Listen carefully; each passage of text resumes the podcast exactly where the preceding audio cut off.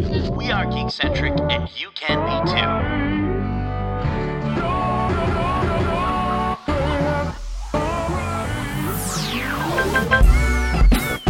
Love ya.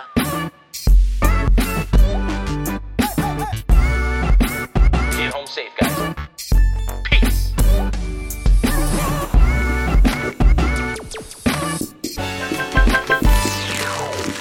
Excelsior, geeks, and welcome to the Geekcentric Podcast. My name is Nate, and in today's episode, we get super talking about all the team ups and the dream ups as we discuss the latest batch of Star Wars news, more info on that HBO Batman series, and lastly, we get a little mutant chocolate into our MCU peanut butter. But first, if you're joining us for the first time, this is a weekly show covering the world of film, television, gaming, toys, and collectibles, and all things geek centric. Joining me on the show, we have the J. Jonah Juggernaut himself, Justin. And to his right or left, or I don't know, it doesn't even matter anymore.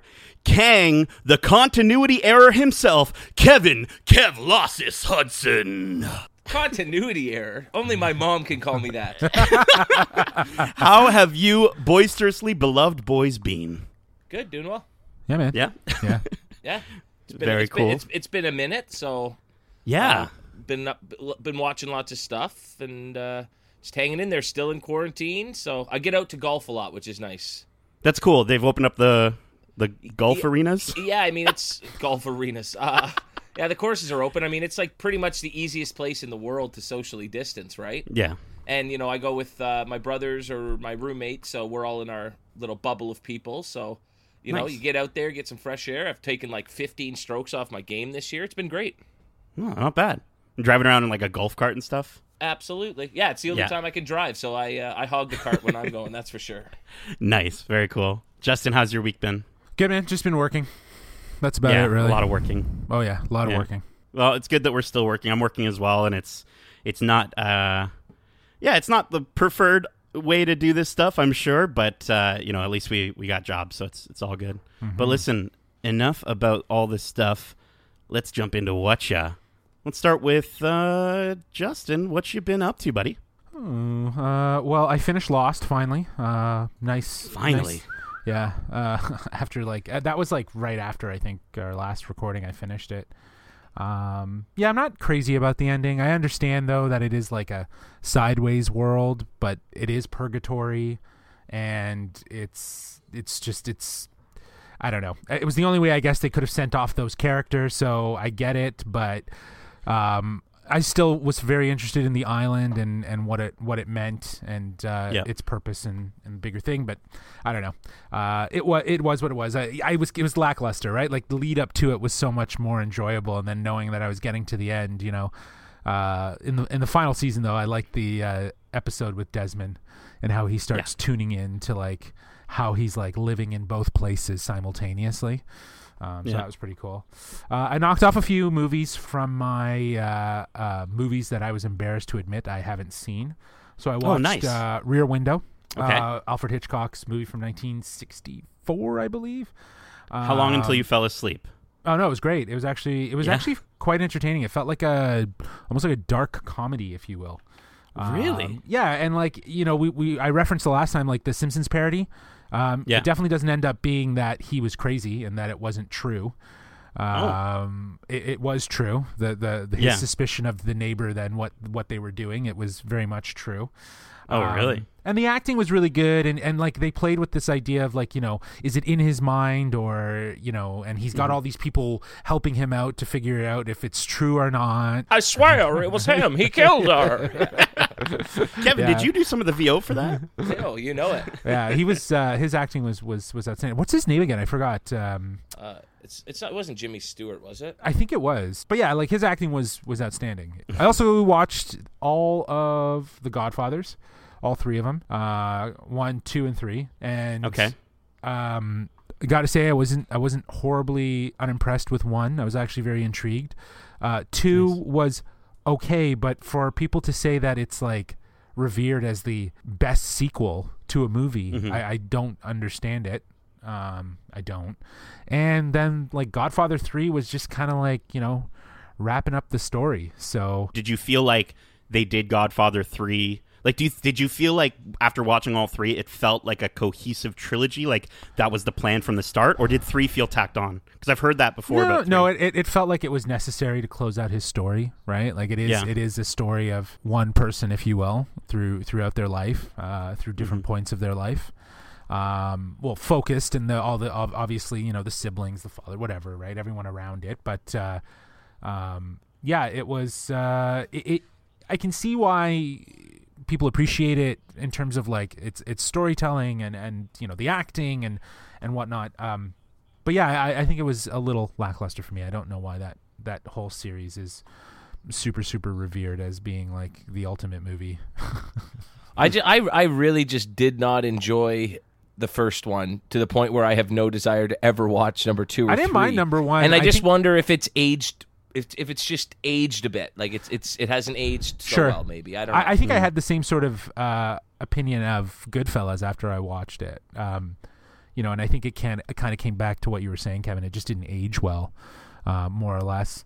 Um, another one that was on my list, but it was actually on like my honorable mentions, was The Usual Suspects. Um, I saw Netflix threw that up, so I, I definitely watched that. Uh, great cast, uh, cool little story. Um, I saw that ending coming a mile away. yeah, I, I, You know, it- it's and it's one of those movies where they don't believe you, right? Like if somebody's like, "Oh, I knew he was dead in the Sixth Sense," and you're Yeah, like, "No, yeah. you didn't," right? And that No, one, I no, knew. I know who, I knew who Keyser Söze, Sosa was from the very all the all the way through, and that's why I he it. is who he is. So, um, but yeah, it was it was okay. It was that one was okay too. Again, another movie that like is revered as like you know you got to see this movie, and like I watch it and I'm like. Eh, like I, again, if I watched it in 1995, like would I have had the same opinion? I don't know. Mm. Uh, no way. The best, way the to best scene in that movie is when they're doing the lineup, Oh, and yeah. they're all just right breaking, front, right? laughing, and everything. Yeah, Yeah, yeah, yeah. And, And very, apparently the reason is because Benicio kept ripping farts, and so they couldn't keep a straight face, and Oh, so it wasn't cool. intended to be like a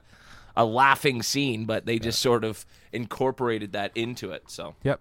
Um, I also watched Snowpiercer. Cross that off the list. Start and finish. Done. What Trash. the whole season? Yeah, garbage. We can Trash talk about it is later. that is such a, a an Uh. over exaggeration. Trash is what that was. Oh, I stand by that.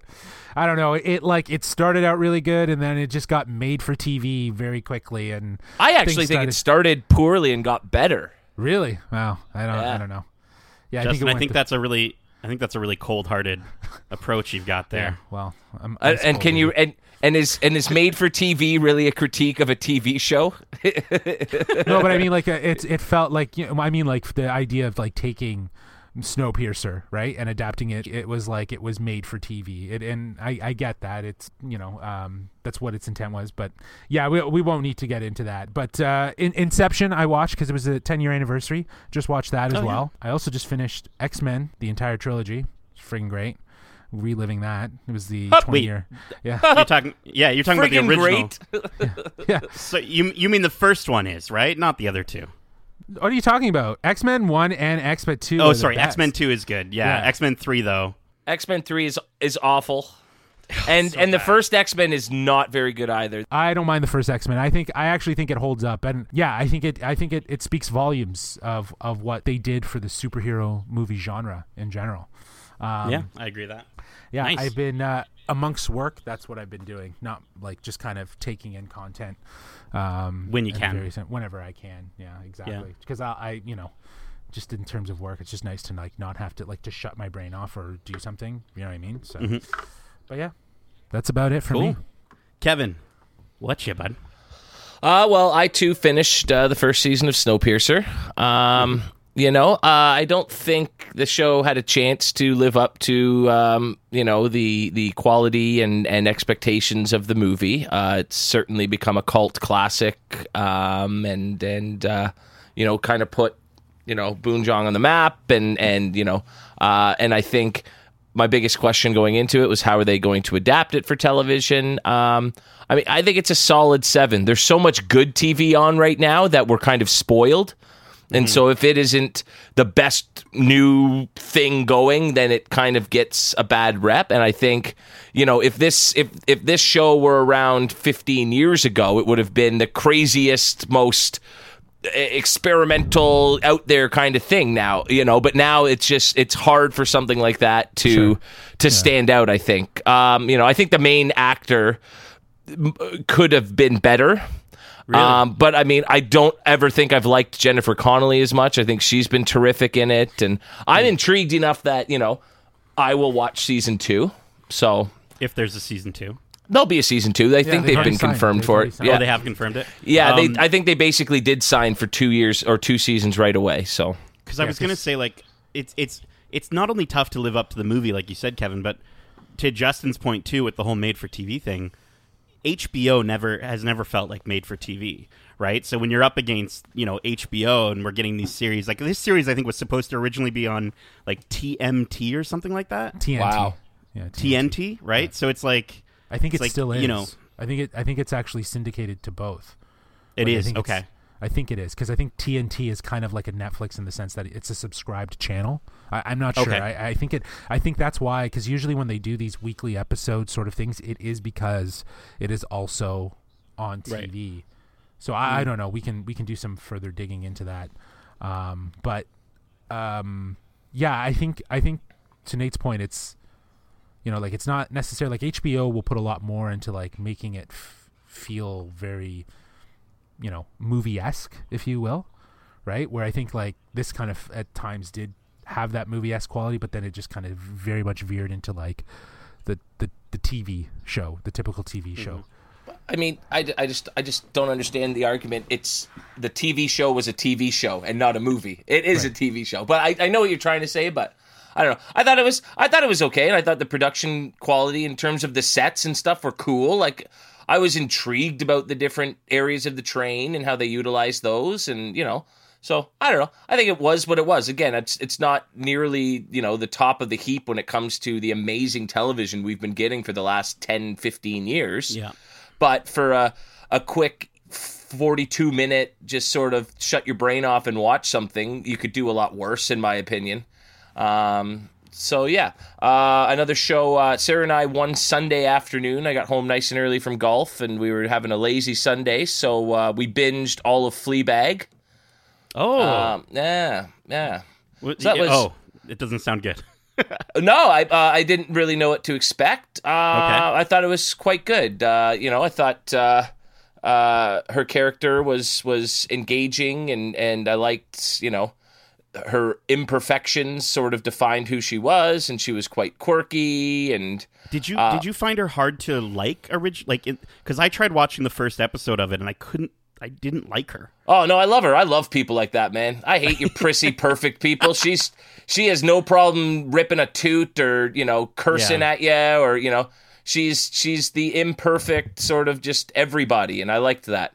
And then uh, I also really really like um, uh, Andrew Scott who plays the uh, the Oh, priest. he's fantastic. Yeah. Yeah. he's so good. I've liked him ever since uh, Sherlock. So anytime I see him, and he's he's really fun and quirky himself. Uh, Nice. You know, all I can say is the fox, the fox. If you've seen it, you know what I mean. Um, but uh, so yeah, we we enjoyed that one. I also like Brett Gelman. He's such a skis bag in everything he does. So yeah, um, yeah. So I thought the cast was interesting, and I mean, there's not a whole lot going on, but sometimes simple and and just very everyday life kind of works, and especially because it was so quick. I mean, again, we watched it in about eight hours, I think.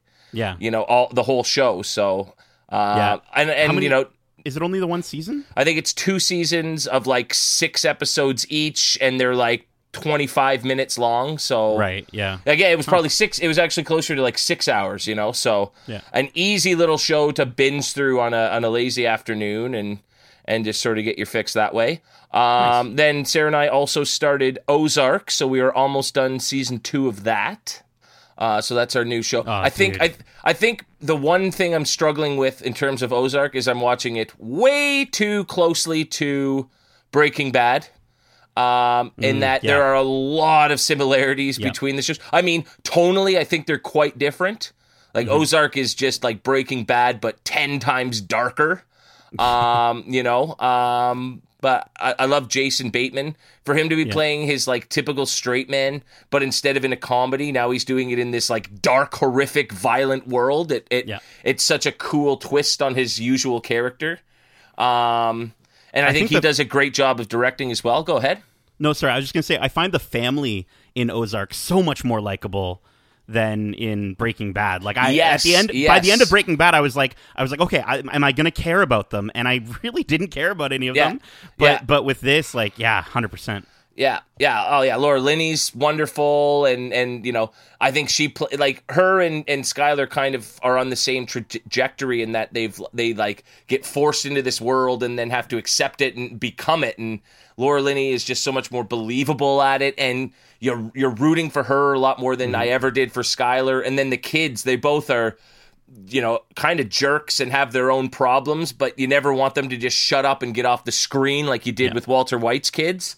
Uh, and then even the bad guys, I find like I'm I'm in this in season two again. I don't want to give too much away, but the bad guys, um, can't think of their names right now, but like the hillbilly opium yeah. growers, I find them so much more menacing than I ever did Gus. You know, so I think this is like Breaking Bad, but better in my opinion, and I can understand I would get a lot of flack for it.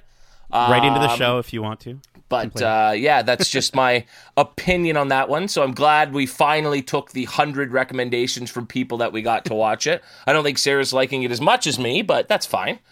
Um, we watched a couple documentaries on HBO. One was called Showbiz Kids.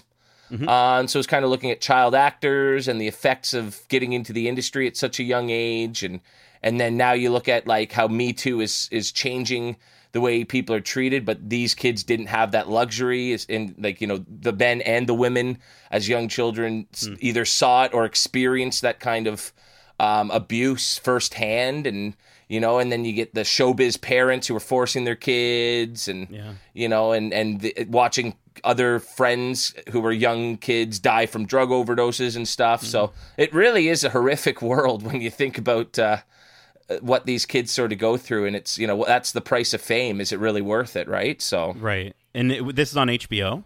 yeah, it was an HBO. Uh, it's it was an HBO doc. They actually played them back to back, so we recorded it and then just watched them.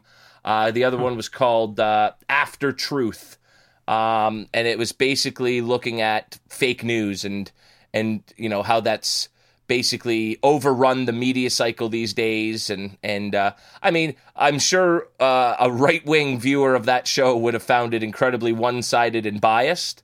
But I mean I think its point was to expose the one sided bias of fake news that comes out from the right side. Um, and I mean I'm a lefty so it was probably catered right to me and Yeah. you know, on these issues, you're never going to change somebody's mind. If you lean left, you're always going to lean left. If you lean right, you know what I mean. But sure. just just crazy to think that it all basically started with this little pizza joint in Washington getting tied to Hillary Clinton and uh, sex trafficking. and you know and because because reddit forums and 4chan started saying these things enough people believed that this perfectly innocent little pizza joint was actually running a sex trafficking ring from the basement and Hillary Right. Clinton was the the head honcho. It's just nuts. Yeah. uh, so that it was a frustrating watch that one uh, just to see uh, you know and how they're manipulating the the social media world to persuade people to vote and everything like that. So it's it's pretty crazy what's out there right now. Do your research. Don't believe what you read on Facebook there are sources that can help you learn the truth, folks. So go out and find them. Don't just believe believe everything you see and read because the lies are rampant. Well, and I think that's that's kind of such an important message, right? Is the idea of saying like don't don't read one story and that's it. You know, read a bunch of stories and you know, even even for and this is so much uh less of, of a situation. I mean, you were talking about Hollywood. You know, I'm I'm reading stuff on Variety. I'm reading stuff on the Hollywood Reporter. I'm reading stuff on IGN, and I'm I, I try to find usually when they quote a source, I try to find like that original source. Um, there's a story in the news that we have today that the original source is it's just like it was heard from that person, so it's like it's tough, right? When you when you when it's when you can't find it, but uh, but yeah, definitely read more than one thing. Don't just take things for granted that way. Yeah, yeah. So Cool. Um, and then uh, the last thing I've been doing, I haven't played as much this week as last, but uh, I'm about halfway through The Last of Us. Yes. Oh, that Yeah. makes me so happy, Kevin. oh, and I'm in. I'm in. Yes. Good. Okay, that's so cool. Yeah. Um, and Yeah. have you have you you've obviously been playing with the lights on? Uh, yeah. I mean, I don't really have time at night just because that's when Sarah's done work and we do our, you know, we eat dinner and watch TV, you know, that or Yeah. play a board game, right? So, uh, you know, I, I'll usually find time on like a Saturday afternoon or, you know, five o'clock when I'm done work. I'll slap it on for an hour or so and play. I gotta say, again, I don't game a lot, so I'm sure that this isn't um, a revolutionary system or something that uh, isn't common in other games of its type. But the upgrade system and just the whole way that collecting your weapons oh, and upgrading them, I think it's so fun and so it makes that sort of open every cupboard, open every drawer, look behind every door aspect of the game so worth it and satisfying. Mm-hmm. And it's also a nice break from, you know, being trapped in the basement of a hotel that's flooded and, you know, and you know something bad's going to happen. So Yeah. I Well, like those sort of breaks, you know. You'll be happy to know that it gets even better in the sequel. And I think the cool thing about that that system, both in the first one and I think even more in the second one, is it forces you to use all the weapons. You know, normally Yes. when you get into a game like that, you're like, okay, I'm going to stick to the shotgun, or I'm going to Yeah, stick. you to, pick know. your favorite and go from there. But different situations require different approaches, and yeah. So, So cool. and and even the stealth and everything, I'm I'm into it, and Good. and I'm so, so, yeah, stoked. yeah, it's a this. it's a lot of fun. So. I, I, I don't know if I'm going to finish soon or how quickly I'll jump in. I might even wait for Last of Us 2 to drop in price just a bit, but Mm-hmm. it'll certainly get played at some point. cool. Yeah, but uh, that's all for me. Nate, whatcha, bud? Dude, watcha. Well, man, like you guys certainly watched it quite a bit. I didn't watch it as much. I went away for about a week uh, to be with my parents at uh, in Muskoka. Um, we originally, uh, my mom and I, and uh, Kevin, your your mom and your brother, we originally had plans to go to, as you know, um, Disneyland in August, uh, but with everything happening in the world, of course, not happening anymore. And even if it could, I don't think we should. Um, so we uh, we canceled that. So I decided to kind of shift that vacation time, and uh, it was lovely. You know, campfire, uh, roasting marshmallows. Like, you know, you go to bed with that sort of fire smell, uh, you know, in your nostrils. Like, I love it. Like, it's so comfortable and it it's really screams summer to me. Um, but you know, in our downtime, we did get to watching some stuff. Continuing watching Modern Family. I've got my mom hooked now, so she's going back and she's going to be watching all of that stuff. I'm almost done season 11 now of it, and it's uh, it's really good. It's just it's getting better, and I think season 11 Getting better, eh? I I think so. Yeah. I don't know. I don't know. I feel like at least like these past couple seasons, and then with season eleven, like I can tell that they've increased the. It seems like they've increased the the budget or something, or they knew that it was their last season, so obviously they're gonna they're gonna try and make it. I don't know the way it's shot looks a little bit cleaner. Maybe it's just because it's more recent. I don't know, but uh, but I've been really digging it. Um, we I rewatched uh, Coco with my parents. Um, I and, still haven't uh, seen it. Really? Oh, Yeah. Kevin. Oh, it's so good, and obviously so many tears. And uh, I, I ultimately I watched it to try and see how they would react. And of course, my dad was like, he he didn't he didn't even know who Coco was at the end of it. He thought it was a different character. That he thought it was the main character, but it's not. Um, and so, but no, he honestly they they loved it so much, and it's Pixar. Like it's it's always going to be fantastic. Uh, rewatched Jojo Rabbit as well, Oh boy, and uh, you've just yeah. been having a cry fest, eh? Dude, it was a good cry fest. It's so funny. My, I don't think my parents will ever let me pick the movie ever again. Um, but um, but no, yeah, I, it's funny. I asked my mom uh, about it, and she's like, "Well, I would have changed. You know, I'm not going to spoil it, but she would have changed a certain aspect." About the movie, uh, and and it would have just been a really happy ending for everyone. Uh, but I was like, that's not how So, that goes. so there would have been no shoe tying. In other words, Let's say that. Yes, Yeah. there would have been no shoe tying. Absolutely, and uh, yeah. So really, really I don't know fantastic. if I, I don't know if I told you. I, Sarah and I, when we watched that, I actually Yeah. cried. Oh, that makes me You so know, happy for, to for hear. the for the rock for the rock of a person that I am, for the the stone. Yeah, Yeah. They, they dripped some water out of me on that one. That was just heartbreaking. So yeah, I, th- I, I I thought I'd pass that along. and I thought like it comes out of nowhere. Like he sees that Yeah. butterfly, and that sort of gives you a little bit of he turns hi- and he sees the information. shoes. Yeah. Yeah. Oh, oh, I'm gonna cry right now. Let's stop talking about it. Okay. Uh, I also, um, I also started rewatching Avatar: The Last Airbender. That show on social media seems to be getting a resurgence. Um, for for whatever reason, and so I've I've really been digging it. I've I love that show so much. It's only three seasons, twenty minutes an episode. There's quite a few episodes though. Um, I'm telling you guys, watch it. Just trust me. I know you're not an animation person. Just try try your best for me. At least the first few episodes. Uh, I finished Uncharted Lost Legacy on stream. Um, and that DLC was awesome. Like, obviously, take a break from Uncharted because I know you guys have been doing all the Uncharted's. Um, but coming back to Lost Legacy, like, Naughty Dog, it's just they know how to make phenomenal games, and this DLC was it's just a really nice treat, uh, and it's actually a little longer than I expected. Have you guys ever looked into good. Lost Legacy? Uh, I know it exists, but again, Yeah. I haven't even finished uh, the series itself yet. I'm still on three. Um, Oh, okay. So, yeah. Um, but I mean, if I ever get a hankering to climb a whole bunch of stuff, uh, I will definitely slap that on. Yeah, hold A and t- or keep tapping A and hold up, right? Yeah, exactly.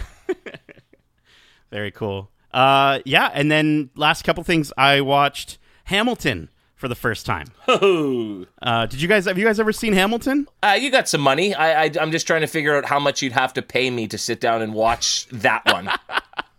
Lin Manuel Miranda. Woo! Oh yeah, and you don't like that guy at all.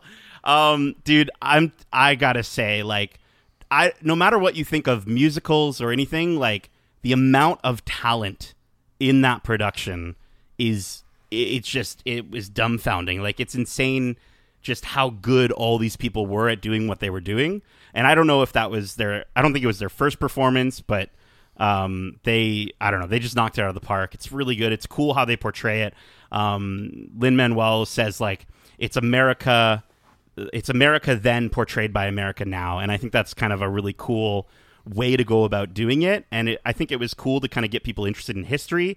I want to look into it. Uh, it you know it- featuring the first sex scandal in American pol- uh, politics was like wow. Like to think that like you don't think about that sort of thing happening with people that wear white powdery wigs and stuff like that. So um, yeah, it was really really good. And fi- finally, um, this is one that I think you guys need to watch as soon as you can get your hands on it. It's not available on uh, Canadian Netflix yet, um, so I had to find it uh, through other means. But uh, Palm Springs, Palm Springs is probably my favorite film of the year so far. Uh, and it's definitely a, a huge surprise. It's it's really delightful. It's starring um, Andy Samberg, uh, Cristin Milioti, and uh, J. Jonah Jameson himself, um, J.K. Simmons. And dude, like, have you guys ever had that? Have you ever had a movie that comes along and sort of out of nowhere you didn't you didn't know even existed, and then it's just so phenomenal? Like, have you ever had that sort of surprise like that? Yeah, those are always the best where you haven't seen a trailer, you don't even Yeah. know who's in it sort of thing. Yeah, it's always a fun fun to stumble on something that you end up really enjoying. Dude, it's so delightful. Um, Andy Samberg probably does the best job that I've ever seen him do. It doesn't feel like a Lonely Island movie, even though it is. Uh, Cristin Milioti is perfect in it. Um, and like, I won't spoil anything, but essentially, if an episode, like, imagine an episode of Twilight, um, Twilight Zone, but really nice and combined with like a burrito, a beer, and a warm hug. And that is what my review is of the movie. You just got to check it out. Honestly, it was phenomenal. I honestly hadn't heard of this myself, so uh, Yeah. I mean, Hulu isn't the most easy thing to access up here, but uh, if I can stumble upon it somehow, I might be able to find a way for you to stumble upon it. Cool. Cool. Well, guys, that was our Watcha. We had a ton to get through for Watcha, uh, which means that we don't have as much for news. We've got two news stories coming up, so let's get into the news. It's all about the details. First news story of two uh, Star Wars The Bad Batch, an all new animated series to debut on Disney Plus in 2021. This is in a press release uh, directly from Lucasfilm today, uh, or a few days ago if you're listening to this now. Uh, Disney Plus ordered its next animated series from Lucasfilm, Star Wars The Bad Batch, fresh off the critically acclaimed series finale of Star Wars The Clone Wars. Um, the Disney Plus original series will premiere on the streaming service in 2021. Follows the uh, elite and experimental clones of the Bad Batch, first introduced in that last season of Clone Wars, um, and th- as they find their way in a rapidly changing galaxy in the immediate aftermath of the Clone Wars. Um, so, guys, what do you think about uh, the Clone Wars? I'm personally stoked. I thought they were the. I think they were honestly the best part of that final season. Um, but uh, but Justin, we'll start with you. What do you think? I, I I would agree. I think they the the introduction of these guys was was pretty cool. Um, Yeah. you know, and and just like how they're a, a, a batch of like rejects, like rejected clones that have defects, and you know they've become this like black ops stealth group, right? And you know they they run like very very dark uh missions right? Like based on what how they describe it. So it's it's it's cool right? Like it's uh it's interesting. And they don't all look like the clone right? Like they all have like these the weird uh like features. That's it's probably one of the reasons why they're considered defective um Mm-hmm. but yeah it, it's it's i'm glad to see that they can at least they're going to do something with those characters because it's it's a shame you know you introduce them episode one of this you know s- series finale is what you've dubbed this like clone wars series Mm-hmm. finale and you feature them in in four episodes and you know you want to learn a little bit more about them right so they were they were cool i i think that it's it's cool that they're they're doing uh some more stuff with these characters Yeah, I think it's going to be like. Um, I hope it's going to be a short sort of series, right? Like, I, I totally agree with you in the sense that like four episodes was not enough. But if they had introduced these guys in the second last season and we got like a whole season and a half with them, we probably wouldn't be as stoked about this. Do you know what I mean? Yeah, Um, yeah, yeah. So, yeah, I think that's kind of cool. Kevin, what do you think about the Bad Batch? Did you did you enjoy them in in the uh, last season? I don't watch that stuff. So my reaction is, woohoo, more prequel animated Star Wars. All right. Just what I need. More stories about inconsequential characters who have no role to play in the overall scheme of things, and I know that because they're not there by episode 4. I don't I'm tired of this prequel crap. Tell me new stories in different parts of this galaxy. Hmm. So I have zero interest. I just could not care less about this but, stuff. But Kevin, I mean, you are gonna get with this. It sounds like with this series, you are going to get a moment in time that we haven't seen from Star Wars with characters that are new. I mean, isn't that essentially what you're asking for? They're not, but they're not new. They're all taking place amongst characters we're familiar with and a story we already know how it resolves and everything. I just snorefest for me. like I thought, I thought they were supposed to be giving us new stories and new places with new characters, and you know, just new clones isn't new and different enough, if you ask me. Yeah, I, I, I completely hear you, Kevin. Like, I, I want to. It's a big galaxy. Let's get away from the Skywalkers and everything they've touched. But um, I just found the camaraderie so fantastic. I think you know if this was if they were saying this is a this is their new main thing, but it's not. It's it's a side story. So I think as a Star Wars fan, we can live with it, right? That's perfectly fine for the fans of it who who who like that stuff and have liked Yeah. those stories and whatever. But just for I for me, like said, I want out of the star the Skywalker part of the galaxy and that timeline and you know I don't know. I think I think I just think you're you're treading water at this point with all that stuff. and I mean, even now they've got the uh, the plans to go back with that with the the no- new novel series, and they're going you know even further back into like the old Republic. Um, you know, it's it is one of those things where it's like, do you go further in the future? Do you go farther away? Like, what would you what would your dream sort of story um, be? I guess in in terms of Star Wars, like where do you want it to go? Where do you want it? To, where do you want to see it? I mean, I'm probably not the right person to ask. I don't know if I need it to go anywhere. I mean, may, I think I've maybe just I, I I've I've had my Star Wars. Mm-hmm. I've had my my you know 80 years of a an epic story, and and I'm just ready. I, I don't know. I'm not a big sci-fi guy to begin with, so you know, while you know, I think they need to move away from the Skywalkers uh, to breathe new life into the franchise in general. I just don't know if I'm the right person to ask because I don't know if I'll care about any new thing or new characters or new story as much as I already have about the one. Right. You know, so, so and then I think if you do move too far away, then it's just space stories and stuff. You know what I mean? Mm. So if if there isn't even that tie to the Skywalkers, then is it really Star Wars or is it just sci-fi? Right. Right. So I don't know. I just I just don't think I personally need anything else in space, Star Warsy, whatever. So again, Hmm. I'm the worst person to ask as it relates to that. I, think you're right. Like it, it, Star Wars is so, you know, unified with the idea of Skywalkers. You can't have one without the other, right? And like the history that they're going to probably tell is going to affect what would have happened in the Skywalker saga if they were to do stories before. But if they do stories after, you know, it's the ramifications of everything that has happened from the Skywalkers.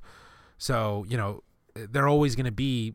There's always going to be something from some part of the story that we've already seen that's going to be find its way into you know these Star Wars canon things. And I think people like people will want or do want to see aspects of it but told you know in, in new ways right? And, and mm. taking to different parts right? I think the Mandalorian you know is is probably one of the best examples of taking it in a new direction e- mm-hmm. especially just how you're consuming it right? It's not a, a movie it's a tv show right? So Right. it's not it doesn't have this grandeur of of it being having to be a, a movie. It's it, it's it's able to take more leeway with its story through you know episodic narrative. So mm-hmm.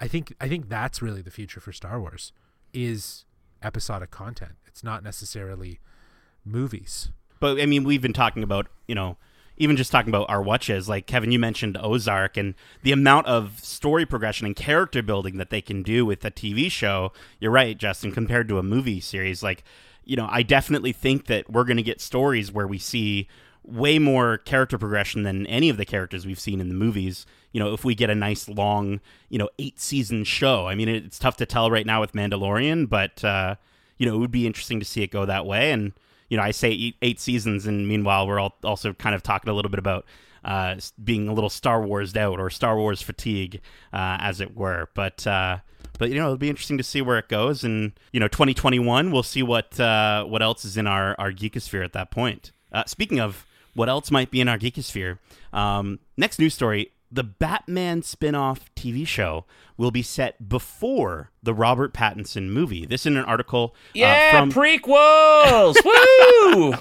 right, more prequels. Uh, this in an article from Screen Rant, uh, written by Cooper Hood. Um, instead of the untitled Gotham PD series picking up after the events of the Batman, uh, a new piece of information from Variety reporter Justin Kroll says otherwise. Kroll tweeted uh, that he's heard the series will be set before Pattinson, Pattinson's solo movie. Uh, when the series was announced, uh, the press noted that the show will build upon the motion picture's examination of uh, the anatomy of the corruption in Gotham City. Uh, according to Kroll, this will be done by showing how Gotham became corrupt and infested with criminals in the first place.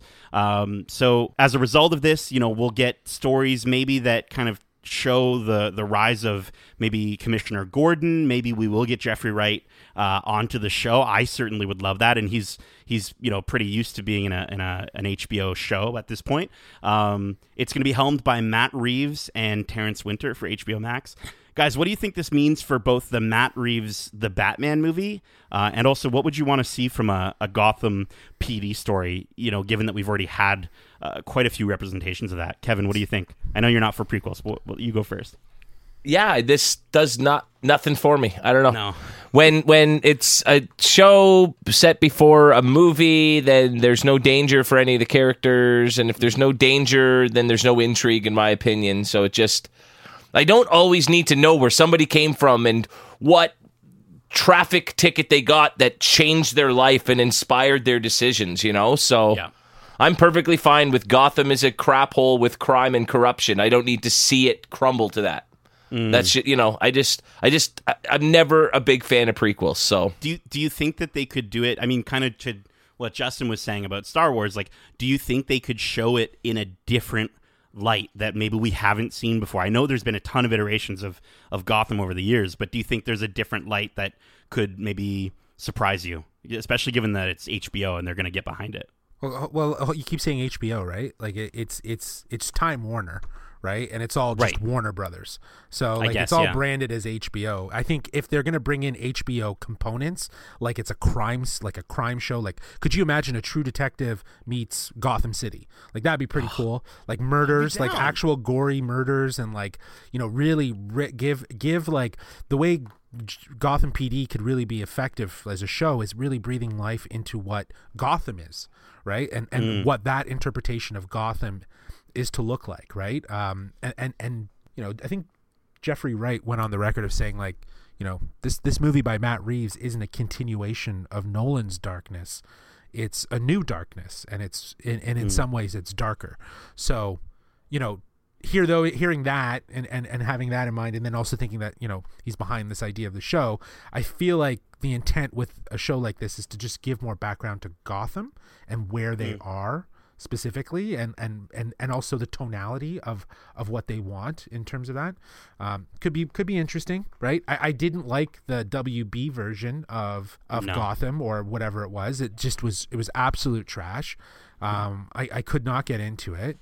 Um and so yeah like I, I just think that it would be i'd be far more interesting to see if there's a way that they can integrate the crime aspect and and then sh- sort of hint at some of these villains if you will that are there but really you know maybe keep it more grounded on on the crimes and you know where they lead to kind of thing And is Batman going to be in it? no Not confirmed, yeah, and I don't think so. I couldn't see Robert Pattinson. I mean, maybe maybe in uh, an episode or maybe in a, a scene, um, but I, I don't. I couldn't see them going that far with it. But um, you know, I, I think that's a really cool idea. I know Kevin, you're not a big fan of uh, the Joker. But you know, Justin, you mentioning that comment by Jeffrey Wright saying, you know, it's going to be darker than Nolan. Um, makes me kind of feel like could it be possible that we get almost like a, a the Joker tone Right. in in this show? It- um, it and could- and is that possible to do? Yeah, it could definitely go that way but i i also think that they don't want to necessarily get too tied to this idea of things all linking together but Right. rather than like maybe to your point a tonality element that bleeds through that kind of like links them together right Yep. rather than necessarily saying that you know batman takes place in the Mm-hmm. same time or world of of gotham as the joker right kind of thing right, Right. so yeah. um but Ah, obviously see, but the then show- it's just it's just more DC nonsense. Then it's eighteen different variations of the same stories taking place in different universes that have no connection, and then it's Yeah. Why even call it Gotham? I, th- I think it's tough to take the comic book sensibility of having different series of comic books and translate that to film and television. Absolutely. I think it's just really difficult to do. Um, so I mean, I don't, I don't. I, I do blame them, but I also wouldn't want to be in, in Warner's shoes um, as they try to, to to sort of say like, look at the success of the Marvel universe. Let's try that. That didn't work. Okay, let's go back to what we were doing before. That doesn't work. And I just feel like it's it's going to be really really tough for them to kind of create that succinct sort of um, universe. I just think this is the th- like. I mean, when you talk about the Batman, it's the third iteration of Batman that we've gotten since 2012. Yeah, You know, yeah, and in and in those eight to ten years, you know, we've only had one Iron Man, and yeah. you know, even though there's very little connection between the Netflix Marvel shows, um, you know, they still in those shows reference the New York incident, right. Yeah. and we haven't had a different character playing a different version of say Daredevil show up in the movies. right. That is that is their Daredevil, and whether we ever see him in a movie, I don't think we ever will. I hmm. think that's the only time that character will exist in the current iteration of the MCU. Hmm. Instead of like now is is this Robert Pattinson Batman going to be related to the Justice League movies they they're still doing? No, You know, okay, so like it's just Yeah, it's just a yeah. mess. It's just a, it's hard for me to care. Yeah. I'm still I still think the Batman's going to be cool, but Yeah. Let's uh we could talk about this stuff forever. Um and uh, instead of talking about what will be far away, let's talk about some things that are coming up very soon as we move into trailer time. it's trailer time.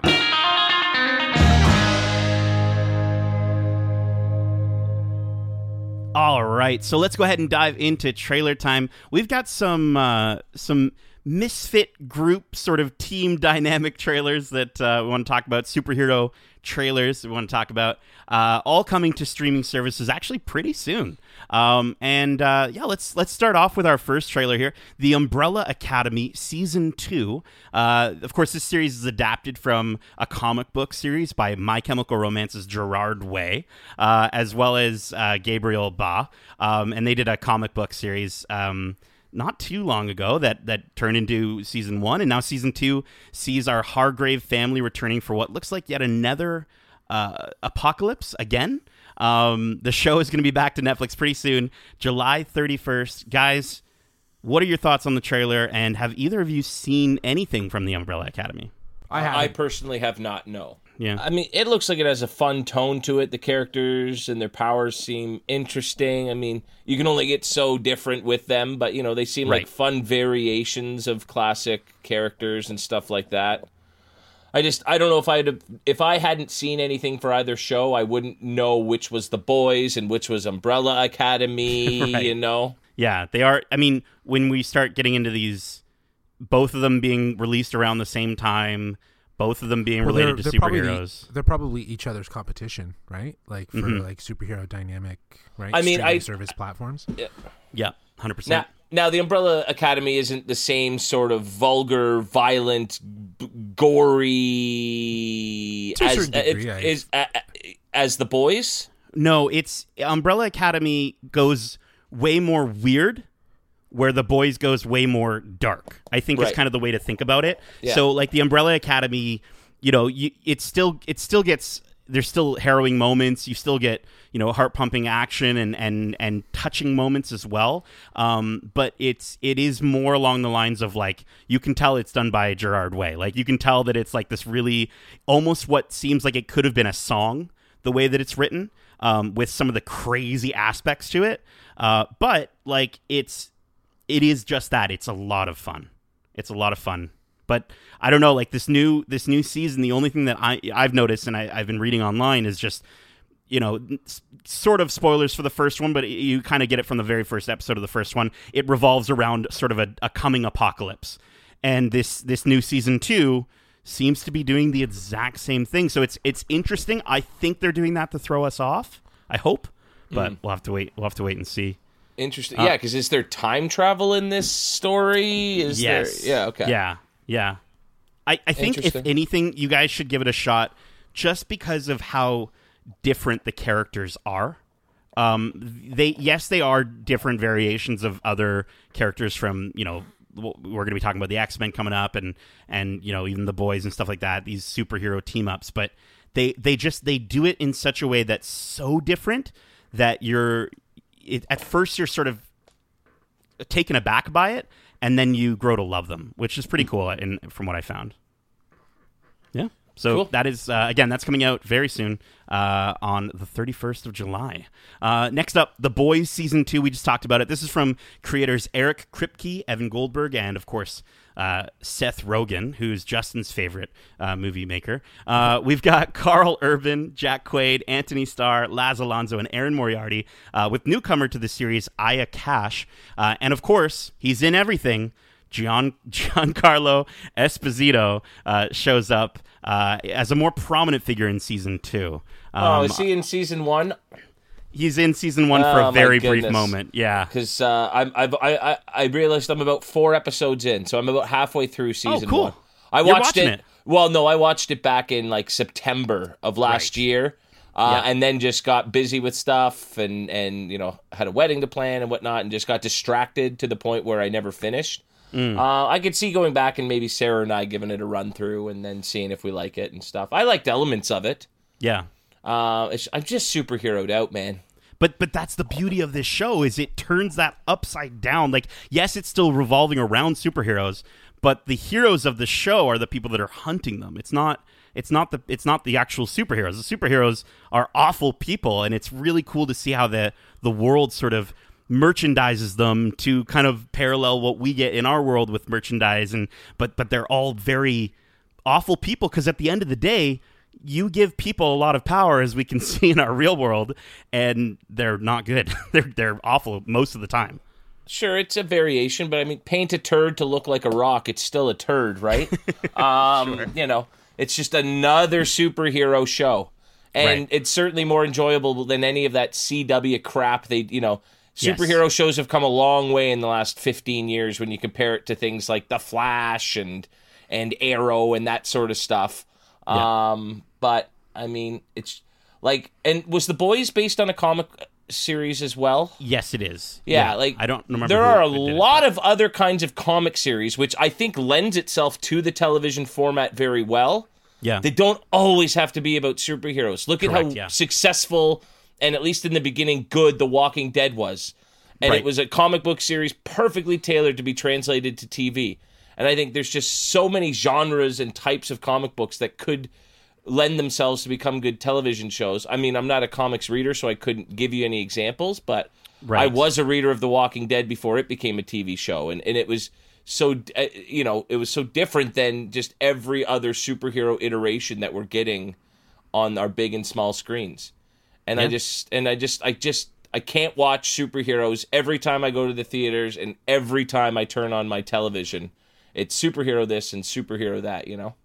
Yeah, I mean, there's um, I think one of the examples that I would give, and I, granted, I've only read a few issues of it, but is Saga.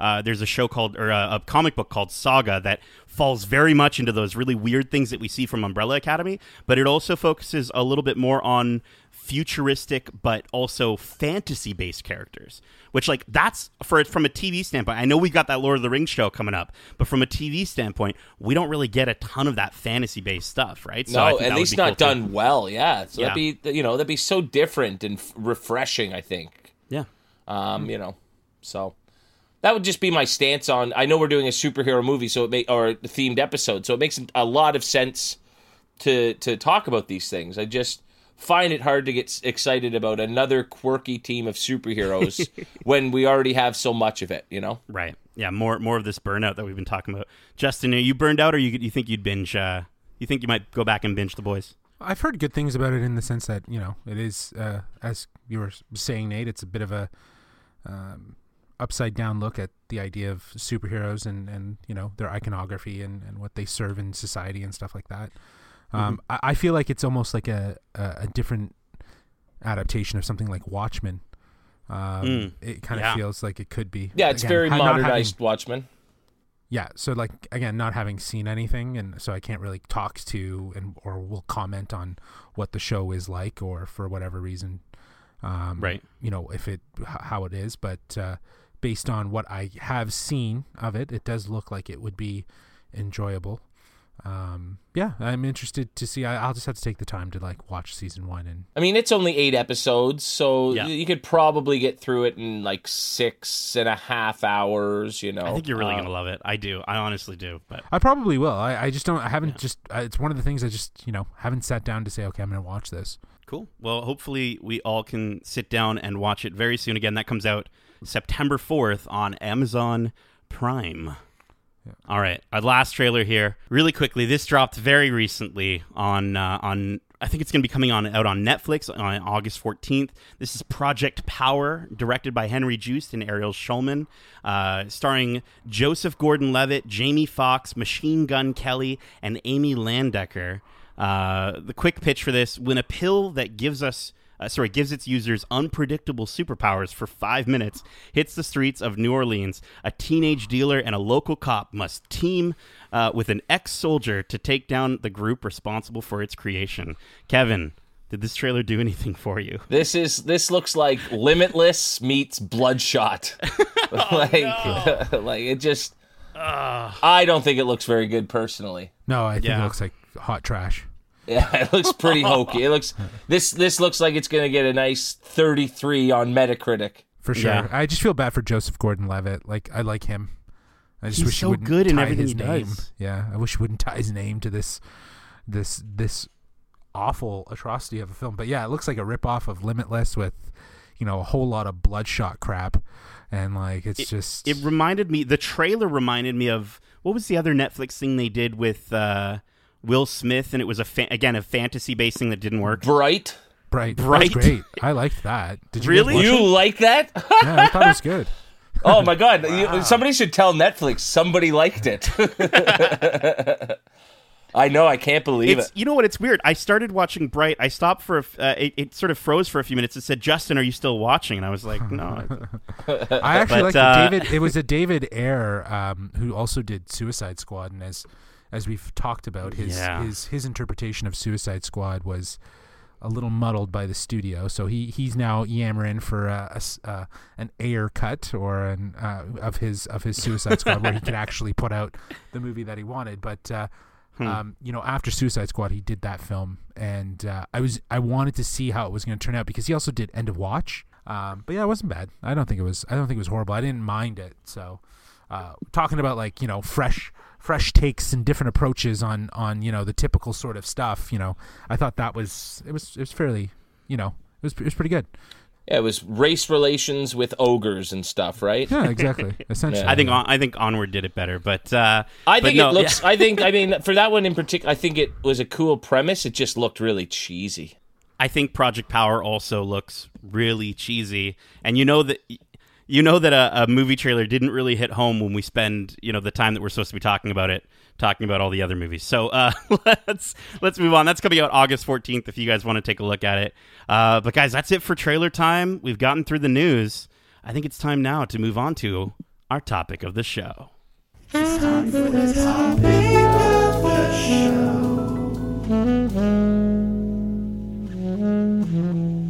All right. So, with the recent 20th anniversary of the first X Men film, and with the recent reports of Janelle Monáe wanting to portray Storm, that got us thinking how would we like to see the X Men introduced into the MCU?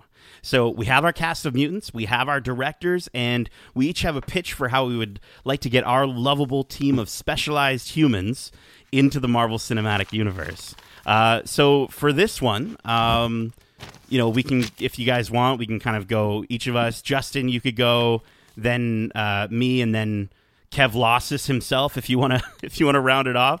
Um, You know what? you. You know what? I'll take over and I'll go first. Are you sure? Yeah, let's do All right, it. cool, cool. As long Let's as listen, I, I am expecting from Justin, based off our friends' total recast, I mean, I am expecting all the mutants to be Swedish, and I want this to be a dramedy about the X people. I think it would be fantastic. um, but no, yeah, go ahead, Kevin. Let's hear your pitch for how we get these mutants into the MCU. All right. Uh, I think the, the trickiest thing about doing this is that, you know, there are seven existing X Men movies that are relatively fresh in our minds in the sense that, you know, the most recent of that connected series came out just last year. So. Right. That franchise, you know, even though they tried to shift it up with time changes and going back in time to show existing characters and their younger selves, and then there was crossovers of all of them and everything, you still had threads that linked them all together, uh, namely being Wolverine and uh, and Hugh Jackman. Right. Um, and I think that the only way to do this and not make it feel very DC esque Mm-hmm. is to completely reboot it. No element of that existing X Men franchise. So now, so the Fox X Men are gone forever. You, Wow. you don't you don't carry a single thread of it over, just to sort of keep it fresh. And right. I think that's really tough because one thing that Marvel does so well is is work off of the existing comics and bring those stories to the big screen in a way that satisfies even the the most hardcore fan. Yeah, that's tough. I mean, we've so- even we've even and- been talking about. Sorry, we've even been talking about like how are they going to move on with Star Wars? How are how are they going Right. to do Batman prequels? And we're all kind of complaining about it. So I could imagine.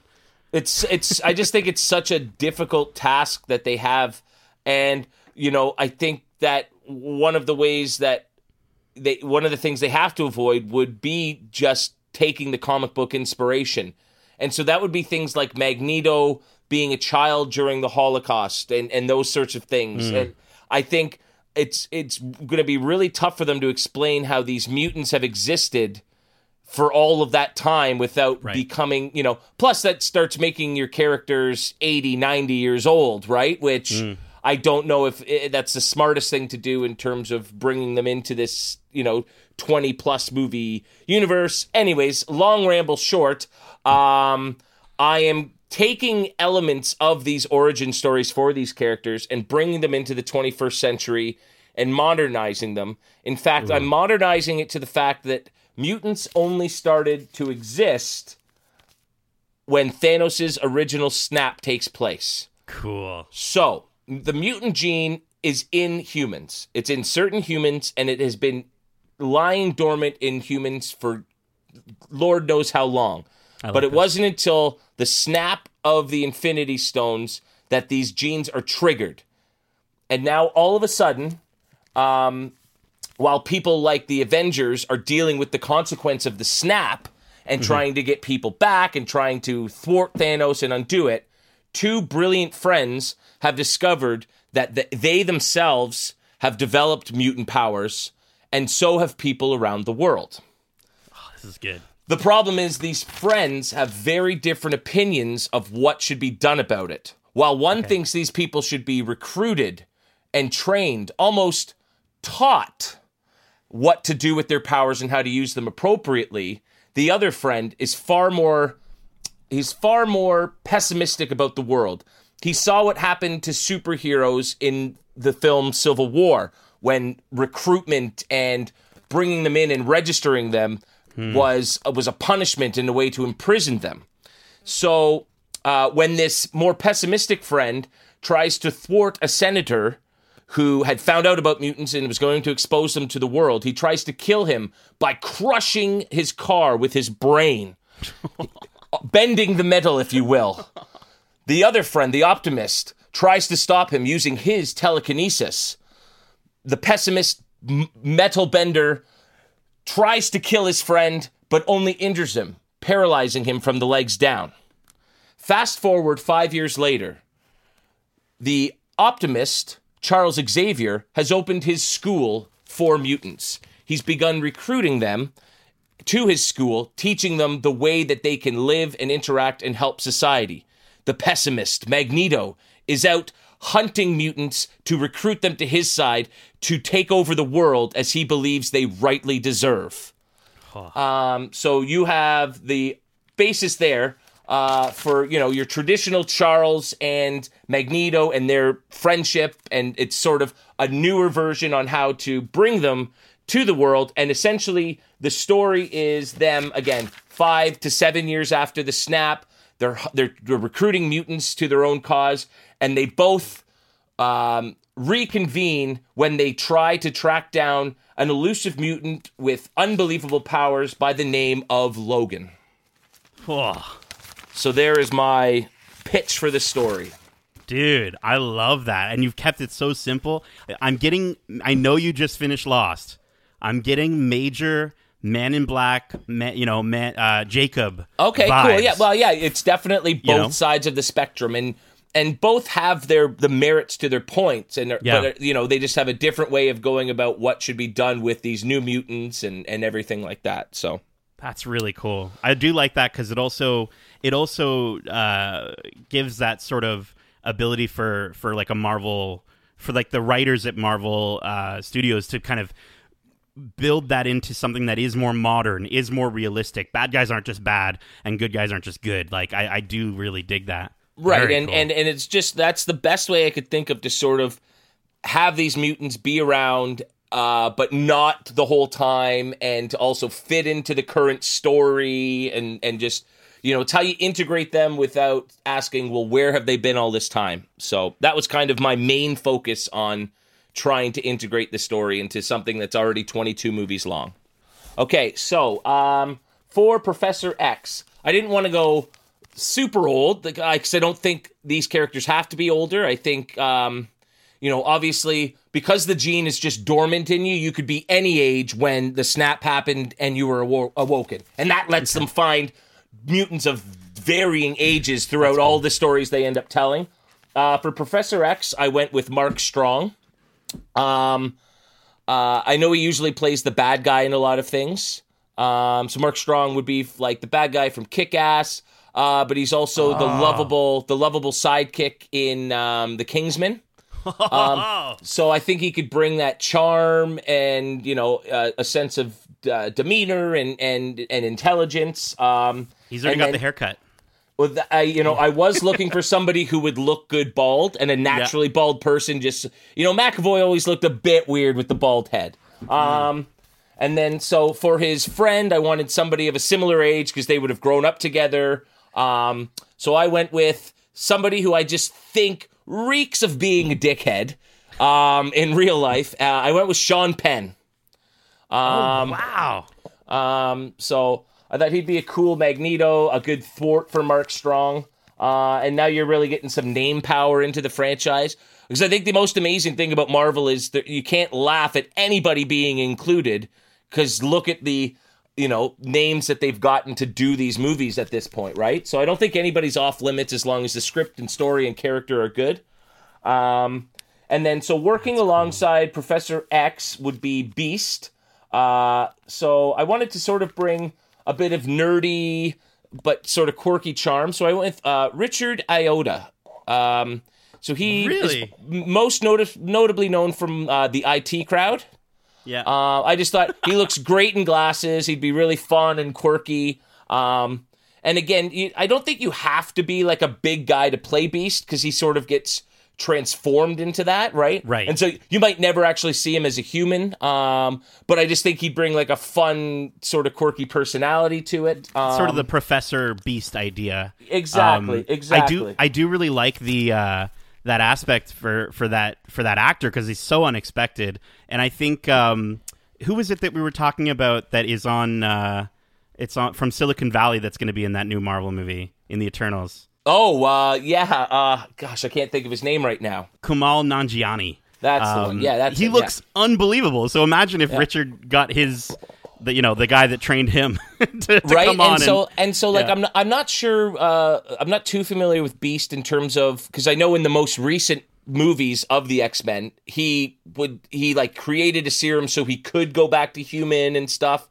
i'm not sure if that's like a common story with the character but so then you could really see a transformation and he goes to almost being like almost a smaller nerdier guy into this big beast whenever he needed it you know not like hulk but kind of like hulk um Right. so yeah so beast would be working alongside him um, as would um, Storm. I've got uh, Storm being played by Keke Palmer. Um, uh, I I know her most from Scream Queens. I just think she's got that really tough, badass look that I think is always associated with Storm. cool. Um, um, so and I went kind of true in in terms of a, the look to the more traditional comic books and cartoons and everything character. Yeah. Um, and then uh, they've also got uh, young, arrogant but uh, do-gooder Ansel Elgort as Cyclops. Oh, I Um, can totally see that. I just don't like him, and Cyclops is almost kind of that like unlikable, likable guy or whatever, right? At least you know, like the way James Marsden played him, right? Where he's like that goody two shoe wiener, right? So Ansel just screams that to me. And I think Uh, that would that would pull him. Was he was he in the Fantastic Four? No, he wasn't. Never mind. No, I think that was Miles, right? right? Yeah. Who I actually who, who I actually considered for a couple roles, but no. Oh, and then uh, uh, then you have his girlfriend, uh, Jean Grey, who would be played by Jane Levy. Um, she was in the the remake of Evil Dead. She was in Shameless. Uh, she's a redhead, or looks good as a redhead, so I just thought she'd be great. And I've seen a few pictures that just scream, you know, that serious, troubled, but also very sweet and likable. You know, she's sort of that torn character. That's so Um, cool. as uh, Rogue, I've got uh, Julia Garner. Uh, she plays the daughter in Ozark. Um, so you know, she could play like a cool, bratty. You know, she's the young pup of the group that's you know maybe getting into trouble, and they're always And trying to look out for her. She can do that accent. You know, like I know Rogue sometimes has an accent in some of the iterations, so that would be really cool. Sh- absolutely. uh, and then again, and so.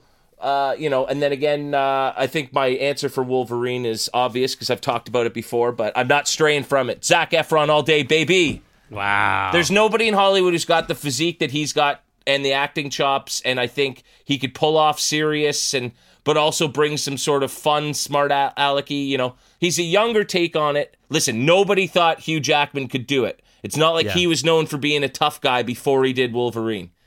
And I just think taking those rage scenes from like Neighbors, where he's like beating the crap out of Seth Rogen, um, like if you look up, if you just Google Zac Efron Wolverine, the fan art that people have done, he is just perfect for the role in my He opinion. really is. So Wow, yeah. So so I will I'll never stray from that. I'll be disappointed with whoever they do end up casting if it's not him.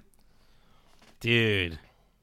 That Uh, is so so again, fantastic. I don't know if Magneto would have some henchmen that he's already recruited, but I I wanted to sort of keep the cast list a little smaller, so I didn't go into you know some of. I guess I could have done a Mystique, but anyways, that's my that's my starting cast list because I think that you run into trouble if you have too many people that you're introducing in the first movie. Right. No, that's awesome. That's really cool.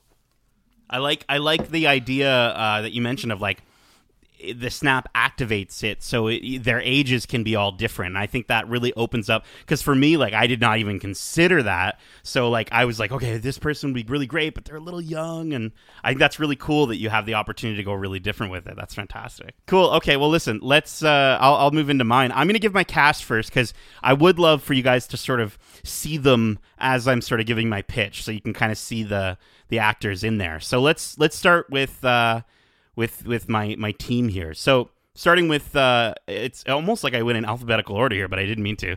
Um, Angel. For Angel, I chose Billy Magnussen. Um, Billy Magnussen, of course, you'll know from. Uh, I think the most recent thing he was in was in Aladdin. Do you guys know? Oh talking yeah, I like him. I like him. Yeah. Right? He just. I mean, he's got the hair. He's got the. the I mean, he the- us- the he usually look. plays like uh, the goofy, almost dumb guy, right? You Are know? they making a spin-off of his character from Aladdin? Yeah, yeah. Oh yeah, that's right. I can't wait for that. Yeah, We- he, we he was about that. he was great in Game Night. Yes. Yeah. And I think it would be really cool to kind of see him portray maybe someone a little bit darker because I know Angel with his He's dad. very troubled and stuff. Yeah. Yeah, right. But troubled rich kid, like I think it's right up his alley. So I went with Billy Magnussen. For Beast, I went with Tom Hardy. Now I know Tom Hardy is a really big choice for, um, you know, falling in. Like I know he came from the DC side and he's he's done that stuff, but I totally think he he would work uh, as Beast, and I think he could do a really cool job. I know a lot of people want him for Wolverine, um, but I just think he would be really interesting to see him play sort of that intellectual, but also has the ability to go rough and and heavy with it, right? So I think for sure. really cool. My my only concern is is he not in some ways Mm-hmm. kind of in the MCU I already? agree. Yeah, you're That right. would, Oh, no. that was that that's all- that's my only concern with him because that that that stunted me from picking a few characters. Yeah, or how is he? In the, but how is he in the MCU again? well, because he's Venom. Venom. So if they Ah. ever do go ahead and make that crossover, I don't even want that to happen. So in my future, Uh, but other otherwise, I think it's an Yeah. awesome choice for the character. That brings a lot of uh, punch to what is a secondary character. So that's a Right. That's a strong cast. cool beans. Uh, for Cyclops, and I know I've got pretty much all a lot of dudes here so far, but uh, Alden Ehrenreich. Alden Oh, that's a. Ehrenreich, Han Solo Han himself. Oh, uh, cool. As Cyclops, I think Oh he's man, got you're gonna make right? Cyclops likable. Damn you! yes, hundred percent. But I still want him to be a jerk. I still want him to be very, you know, uh, uh, you know, his own he's- he's Cocksure and- yeah, yeah. self-obsessed. Yeah. That sort of thing would be really fun. Um, and I think Alden could even take it even a little bit more goofy because I know in the X Men 2000 movie, like he was he he was just that was such a 2000 style version of Cyclops. Um, I think that would be really fun to sort of modernize him in a goofy sense. But um, Iceman. We've got Iceman on the team, and he is played by Dacre Montgomery uh, from the most recent Stranger Things. Uh, just look at this hunk a hunk of beautifulness here. This guy, um, I almost considered him for someone like Pyro, um, but uh, because he's just so hot. But Iceman, Dacre Montgomery, uh, I think would be really really cool, and I think he could almost almost swap roles with Cyclops in the sense that maybe he would be more of the Cyclops traditional persona, and then uh, and then Alden Ehrenreich Cyclops can be like very goofy. I don't know. I think that would be kind of neat. Um, and then we've got Jean Grey, um, who in my version I'm calling Marvel Girl, and she will be played by Yvonne Strahovski. Yvonne Strahovski, who you'll know from like Dexter.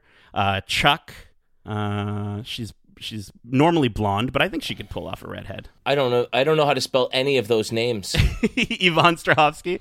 Uh, you could just do like an IMDb for for Chuck or for, uh, and you'll see her there or Dexter, and she's um, she's also in um, The Handmaid's Tale, and she's just so she's such a phenomenally underrated actor. Um, and she's you know she's usually in a lot of TV stuff, so I think how cool would it be to get her into the the MCU? Um, but yeah, that would be my Jean Grey. cool. Now, for my Xavier, we've talked about him already on the podcast. Uh, I went uh, with Jeffrey Wright. I just think he's a really, interesting. you know, he would be like a fresh take, and Yeah. I don't know what he would look like bald, but does Xavier have to be bald? What do you mean? He's bald. Isn't he bald in uh, in Westworld? Oh yeah, I guess he he's got like a little bit of hair on the side. Okay, cool. Well, there you go. He works It's- bald. Yeah, that's that's it good. works well on him. Yeah, it's his look. Um, but yeah, I just think he would be super cool, and he could play somebody really smart and kind of neat that way. Yeah, now, I like it. Magneto, uh, Kevin, I uh, I kind of did this one for you a little bit. Uh, I thought, how cool would it be to get Charles Dance as a very original Marvel character style Magneto, Nice. right? You Yeah, got that'd your be great. Game of Thrones Charles Dance, uh, uh, Mr. Lannister himself. Like he's just so he's got such a presence on screen, and I think he'd be so menacing, but also re- a little more, uh, even more reserved. And I, I mean, how can you get more reserved than the original? But um, I think it'd be really cool. Yeah, there's there's so many tough shoes to fill just in in like nostalgia and everything like that that you know uh he he would step into that role really well. I like that casting a lot. Cool. Uh, I've only got I've got four more really quick. Uh, President Robert Kelly would be played by Billy Crudup. Billy Crudup from uh, I think most recently we've seen him in uh, the morning show. Um, and he is just a phenomenal. He, he he's just like really good at being a bad guy.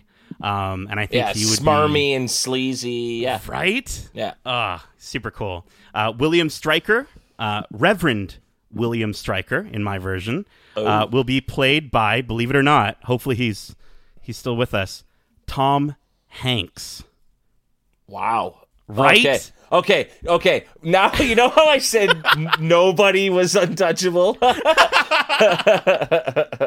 You don't think we could get Tom Hanks in this MCU? To play a bad guy, especially. Jeez. Right? How cool would that be to play a reverend who is someone that, you know, you can see him being very likable because he's a reverend, but then to be on that back end and be a really horrible human being? I just want to see Tom Hanks take on a role like that. I think it would be super dynamic, and I think he's got the chops for it. I mean, I want to go into a movie and not like Tom Hanks because he's just too damn likable. Um, And then uh, I've got just really quickly Bolivar Trask is played by Idris Elba. Who? Uh, Idris Elba will play Bolivar Trask. Uh, I was- Trask is the guy that comes Oh, up with who- Sentinels. right. Okay. So I think he just fits that military persona. I wouldn't have him in the movie for too long. Uh, Damn, and then you're, la- you're jamming so many uh, X Men stories into this one movie, eh? wait till you hear my pitch, okay? You're gonna you're gonna like everyone's gonna hate it. Um, uh, lastly, but not leastly, X twenty three will be played by both Dafne Keen. We're gonna bring her over, uh, and Hailee Steinfeld. All right, so with that cast, hopefully you guys like it. Hopefully we can. I think the MCU can afford it, and I think it would be really cool to get those big names. It was such a huge cast and so many big names. Yeah. Dude, so many big names, so many fantastic people, so many amazing actors. Here we go. My pitch for this MCU version of X Men. This movie appears as a standalone X Men movie in its marketing. You you watch it, you know that you know based off the backstory. We all watch and keep up with the news. Marvel acquired X Men, and they get this and they do that or whatever. But this movie, you're like, okay, but how does this tie into MCU? I don't even understand. The trailer doesn't look at all like MCU. It starts in 1963. And in fact, most of the movie takes place in 1963. Our original X Men team are already established. So I'm talking the original five X Men Angel, Beast, Cyclops, Iceman, Jean Grey, of course, led by Xavier. Uh, and they are already established and they're facing all of their greatest threats all at once. President Kelly has now successfully passed the necessary bills to call for the eradication of the mutant gene. Uh, he has partnered with Reverend William Stryker and military tech uh, mogul Bolivar Trask, and they have initiated a countrywide hunt for anyone who has, in their words, contracted the mutant virus. Uh, trying to bring in some of the stuff that's going on now, right? And we got them, you know, it's a little bit of people, they're telling people, like, stay away from mutants and wear masks and all this stuff. So we're bringing in some of our current day stuff into there. Um, Magneto has lost all sense of empathy and has now initiated a full scale assault on the United States. Our team hears that he's uh, that that leading his army is a rather young mutant discovered in Canada. He calls it his Weapon X. Now, throughout the movie, our team discovers Weapon X to be a very little girl uh, and a clone of a mutant that Xavier had been tracking for quite some time now. Uh, throughout the movie, they manage to find Laura and they realize that her actions throughout the film have never been her own. She is literally physically being controlled by Magneto. His powers have grown so strong that at this point he can control the metal inside of her body symbiotically to the point where he is literally controlling her. And he's using her and her ability that she essentially can't die for the most part, uh, her healing factor, um, as a way to uh, really just infiltrate because she's so unexpected. Nobody expects this little girl to be able to do what she can do, uh, and so she never wants to actually do it. She's, you know, she's she's always upset about it, but she just she can't help it. Um, anyways, the movie comes to its climax, and it seems as though our heroes have lost. Magneto has taken over, and and the Sentinels have taken over, and boom, people start getting dusted. First Xavier, followed by Beast, then Jean Grey and everyone around Laura starts disappearing. Then she gets dusted as well. What happens is the problem is is due to the events that occur in Endgame as well as the events from the upcoming Loki series, our heroes are brought to different times and an alternate universe which is our MCU, our current MCU. So our X-Men team have all been brought to the year 2025 which is post Endgame, and Laura is brought to the year 2011 in the same universe. So again, we're going really crazy with this timey-wimey stuff. Due to the shifts in the timeline uh, caused by our heroes both in, in Endgame and, of course, Loki jumping around, um, mutants are have, have basically started when um, the experiments happened with Captain America, followed by Scarlet Witch and um, the fast one. Quicksilver. Quicksilver, thank you. Um, and so, you know, I think it would be really cool near the end of that movie to, you know, due to the shifts in our timelines, our heroes will go from a time where people are being condemned to a time where they're, for the most part, they're celebrated for saving the world. Uh, and I think it would be a really awesome shift in dynamic to see how they would cope with the differences between a, a very anti mutant 1960s and a modern day uh, specialized human celebrated world with the Avengers. Um, anyways, at the end of the movie, credit stinger for the next X Men movie after this. Xavier is seen in a very, uh, you know, um, archaic version of um, the the helmet that he wears to track down mutants, and uh, he's looking for uh, he's looking for Logan. He's still looking for him because he knows that he's probably still around somewhere. Uh, but now he discovers a 25 year old Laura, played by Hailee Steinfeld, still within reach. The movie is called The Uncanny X Men, and it's directed by the Russo brothers. Cop out. Cop out. Uh, listen, take how how name another group of directors that have been able to take this many this many people and all this sort of timey wimey stuff and actually pull it off. I think they're the only ones that could. Sure. I think they're the only ones that could. Yeah, that's a good point. That's a huge task. Yeah. So It's what, what do you guys think? I'm, I'm Yeah, a little confused by I think things. it's cool. I'm a little confused by the timeline because they got Yeah. dusted in the '60s, but then got they brought show up forward. in 20 yeah. I mean, it's weird. Yeah. Yeah, Yeah. but but here's the thing: it's the snap was only the sort of the the cataclysmic event uh, that triggered, you know, basically w- where they ended up, but the actual timelines were affected um, again by Loki and, and all those people. So essentially, by the time they get snapped into existence in this new current time, again, it's it's a normal thing. They're not. You know, uh, the mutant gene, I, I don't think they're ever going to call them mutants. I think if they do want to separate themselves from the old X Men stuff, they might go with just specialized human and they might stick with that because I know that's kind of what they call them already, right? So, you know, as, as soon as they're snapped into existence, even if there were shifts and even if they've technically always been there, but not to them, um, I, I don't know. I think they could do it. I think they could pull it off. I think I think one of this the, the toughest things about starting to do multiverses and stuff is Yeah. going to to making it easy enough for the layman, the general just movie viewing fan to follow what the heck's going on. right. Um, because I'm still confused, but I like a lot of the elements from it, but I am still very much confused um, about how it all would how it all would work and stuff. right. Because right. the snap wouldn't make them come from a different dimension, Or, or would it? but but the whole purpose of it was to cause the dusting, not crossing over through. T- so I just I find it very confusing. But maybe in two and a half hours of storytelling, you could make it a bit more palatable. Palatable. Yeah. Yeah. Yeah. Interesting. But again, interesting. really like the cast and Yeah, some very cool elements for sure. Yeah. Awesome.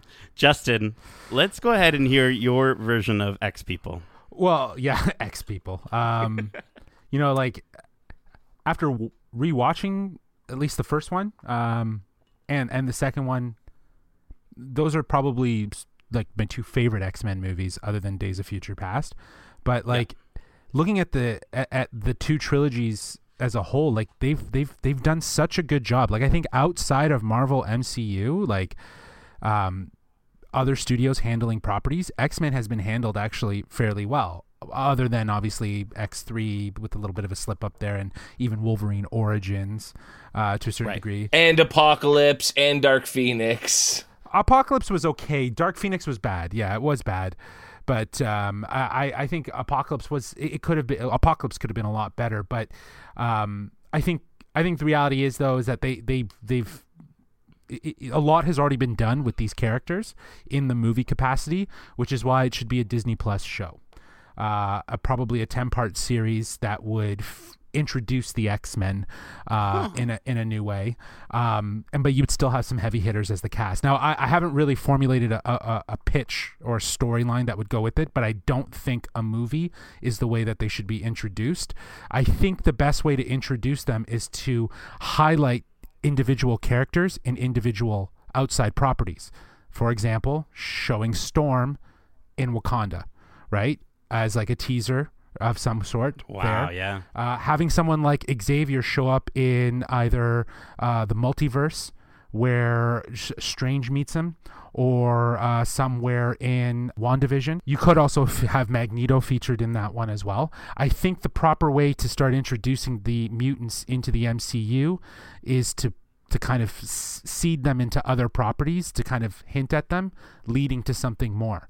It doesn't justify or explain where they've been and i think that's going to be the tricky part for writers is to figure out how are they going to tell that story. I think both of you've actually hit it with like tying in like the snap while also tying in like some sort of element of time which is kind of how mm-hmm. i envision the show. Again story's not very full-fledged but i think that the idea is that it should be episodic and not a movie so I think that's the, the core element to what I would get at. I would like to see someone like Jason Bateman. Uh, we've we've mentioned, you know, he's done Ozarks, he did The Outsiders. He has a very formulaic way of how he tells his stories and, and what needs to be seen. I think him as a director and, and the way he uses the camera as well, like something a little with a little bit more grit and a little bit more real would be really great for for the X Men because that's what I really appreciated cool. about at least the first one.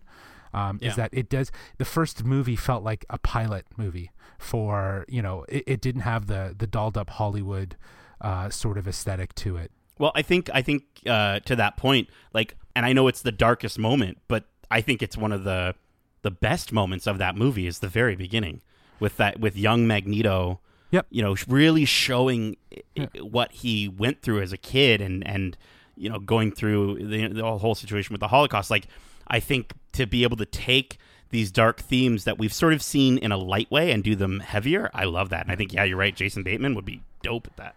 So yeah, I, I think those are like highlight things. Now getting into the cast, um, I've I've I've picked a dream dream cast, and and in some characters, I it's really up to like if you go young or old. It does Right. depend, right? Yeah. So I in some cases I have a character that there might be two people. It depends on how you take it, right? Mhm. Because each of these characters are usually represented differently, and they who knows you could have them both. Um, for Xavier, I went with Ewan McGregor. Hello old there. Obi-Wan. Good old Obi Wan, I thought would be great. That's Um, fantastic. Now his counter, you guys are gonna love this one. His counter as Magneto, like his opposing, would be uh, Liam Neeson. That's kind of cool. You're just playing That's to a the cool fandom twist. here, bud. You're just you're you're literally like. So you'd have- what, you'd have what do Marvel Neeson. fans also like? Star Wars. I do like I do like the I do like the casting though that I've heard online with uh, Jason Isaac as being casted as a Magneto. I could see that too. I, I do imagine my story being focused on Phoenix, like the series, like the the series having a very heavy focus on Phoenix, and I did cast pretty typical for this. I chose Evan Rachel Wood. I think she would be great because I want to see her go to the Dark Phoenix side. I do think that that's where I'd like the series to kind of lead into, like tell the proper story of how that power just cannot be contained. Um, That's Cyclops, cool. I chose Armie Hammer. Ooh. Um, nice. I think Armie Hammer I think would be would be great. He has the cockiness to him. You know, he has also the the the, the sort of you know gusto of being like right. You know what I mean? He he could be that leader. Yeah, if he if he plays like a like one of the Winklevoss twins for sure. Exactly. Yeah, one of the Winklevoss twins for sure. That's how I, that's what was that's who I was imagining. Um, for Mystique, Rooney Mara for Mystique. Oh. Um, I think she would be she would be really really good. It's funny. I couldn't figure out like I, I wanted the, I I did stick to the core characters that were in the first movie just because I thought they were essential. This character was supposed to be in it, but they they xed him, no pun intended, uh, because of CGI and like makeup and stuff. It would just cost so much, and the studio did not want to put a lot of money behind the first X Men movie, and that was Beast. So Beast would be in my version. Now Beast is one of those characters where you could either go old or you could go go young. So Yeah. if you went young, I would say Miles Teller. Hey, yeah, that's what we were talking about. Yeah, right. I thought that was I thought that was a good one. Um, but if you go old, I was thinking Joel Edgerton. Oh yeah, I actually had Joel Edgerton up there for uh, for for like a saber tooth, but that's dude. I could totally see him as as Beast as well. For sure. For sure. I, I would sick. personally like if you did want to include another female villain. I did like Psylocke. I think she was interesting. She also ends up kind of becoming part of the X Men. So I, it would be cool to have someone where they we were introduced to them as a bad guy, and then maybe towards you know as we move into season two, they've you know starting to transition to becoming part of the you know Xavier's team. Uh, that would be cool. Psylocke, and I would honestly keep Olivia Munn as as that character because Really? it wasn't uh it she wasn't really fully realized Now, uh, I, Olivia Munn. The only thing I, I'm I would be worried is like I haven't seen her act in too much, but how do you find her acting? Like, do you think that she would have the chops to kind of, especially st- you've got Evan Rachel Wood, you've got some of these other you know high i end think actors could in I, here. she can hold her own i feel like Check you know, she- check check her out in um, newsroom. She's really good in that one. okay, okay. didn't know she was in that one interesting um i picked two people from um the uh, ozarks cast the first for rogue uh was Mm-hmm. actually sophia uh hublitz which is actually Charlotte. She plays Charlotte. Uh, I thought Oh. she looked more like Rogue, whereas I was thinking she she could she, if she dyed her hair black and she had the strand. Um, Yeah. Oh, I could could- see either of them. Yeah. Yeah, and she'd be young, right? Like I think Rogue would be the one that just joined the X Men. You know what I mean? Like she, it's she, Yep. you still play off that story, and I, you know who that is, Kev? You know who that is, right? Yep. Okay, cool. Yeah, that's actually who I had uh, meant to put down as Rogue. Oh, I thought you put down the other girl. I I did, yeah. I was completely off on that one. Yeah, yeah, no. I got bad information on that one. Yeah, no, that's exactly who I meant for Rogue. So that's funny. Oh yeah, because you said the daughter from Ozark, and I was like, well, she she is a oh, daughter. daughter, but yeah, no, yeah, no. I was totally Okay. wrong on that one. Yeah. Okay, cool. I mean, Yeah. either honestly, I think either one of them would be fantastic Well, for that's it. it. No, They- I think I think Hublitz is way a way yeah, better she choice has the than look. Garner. She has the look Yeah, for it, and she's young. Exactly. She's exactly. young, and I- That's I think who that I character thought. has yeah. to be oh. young, has to be super Yeah. young as well, because you know she'll she'll inevitably become more important. Um, for Toad, I picked uh, Charlie Tahan. Um, he is uh, he's also from Ozarks. He's actually um, Well, he's like the he's the he's her cousin. That is Um, awesome. I thought he'd be cool. Again, another because I because Quicksilver already exists. I was gonna throw Quicksilver in here, but then I re- and he would have been the cast. But I was like, oh no, wait, he's already existed in the MCU. Quicksilver's so gone. gone. Yeah, yeah. So um, yeah, Toad Toad would be in there as well, part of part of Magneto's crew. Um, and then for that. Sabretooth, I chose Alexander Ludwig. Uh, he's a Canadian actor who stars in the Viking show that's on the History History Channel, I think. Oh yeah. Right? Hair put a lot of hair on him. He's good to go. You just get yeah, just get a bunch of hair. Actually, looking at him in the Vikings uh, thing, you just got to literally make his hair long, and you've got it. You got Sabretooth. That's awesome. Yeah. And then, of course, you know, this all started with Storm, uh, the casting for, for Storm. I, I don't mind Janelle Monáe as as Storm. I think that's actually a really good, like, it would be really great. She's young. She's she she would bring something fresh to that role.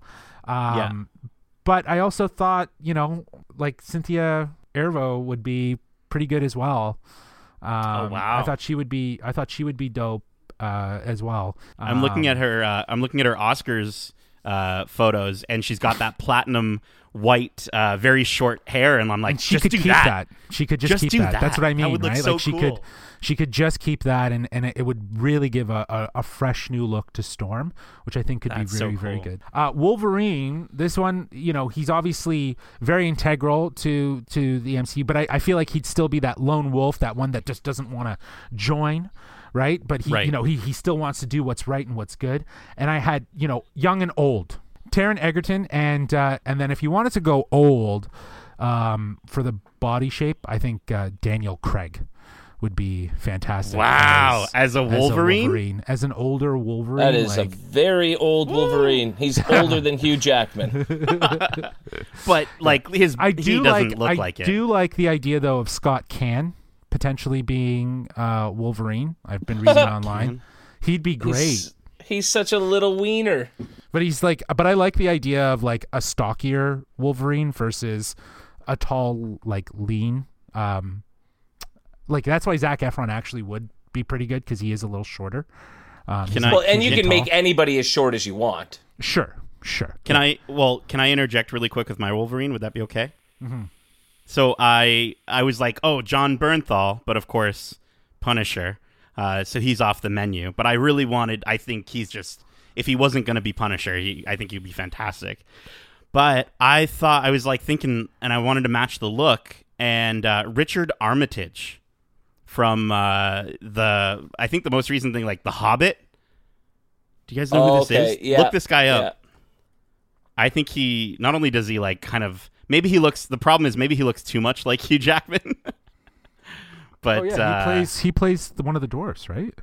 yeah, dude. Yep. Right? And if he's already short in that, I would love to see like a, a shorter Canadian uh, Yeah, I just want. I just want know? like that traditional look to to Wolverine, right? Like Yeah, the like yellow that sort of suit. s- no, I, I don't need the yellow No? suit. That I, I just mean like that stockier sort of like you know Sure. like shorter sort of. But he's- he- Scott Caan isn't short and stocky. No, but he has about a bit like a sh- he's short. He, he's definitely short. Like especially Mm-hmm. when you stand next to like Casey Affleck. Like when they would stand next to each other, he always was shorter than him. Um, but like you know, I think if he if he you know if he was really committed to the role, like most of these people that when they take on these superhero roles, they get super committed and you know they cut like crazy and they work out and they become you know super committed to their their thing. He could pull it off, right? And it would be an interesting sort of thing to take for for a character like that, especially a character that's you know so is revered. Like who is going to replace Hugh Jackman, right? Like Right. you know Yeah. I mean? Like maybe you just go out of left field and you just, you know, choose a you know someone that's known but not incredibly well. uh, down the road, as my Disney Plus series would begin to unfold, uh, other people would show up, and I would love to see these last three characters that I've casted. Mister Sinister. We need a Mister Sinister. We need to see Mister Sinister and, and, Oh, and yeah. have him in this, uh, and that would be Eddie Redmayne. Uh, he would look incredible as as uh, Mister Sinister. Um, and then I'd like to have maybe an episode or a short part series of episodes with Cable and Bishop, and that would be featured with Brad Pitt and Jamie Foxx. Um, as So they've just got all the money, I guess, is what we're all trying to say. well, again, I think you know Brad Pitt and Jamie Foxx would be dope as as a Cable and Bishop tag team, sort of from the future, um, sort of thing. So you know, I didn't cast the the the typical. Um, uh, like Senator Kelly would obviously be someone that would be very, you know, important to that striker as well. Um, right. I think those characters, you know, you could you can cast them however, but in terms of like the core mutants that I was thinking of and people that I'd like to see, this is my cast.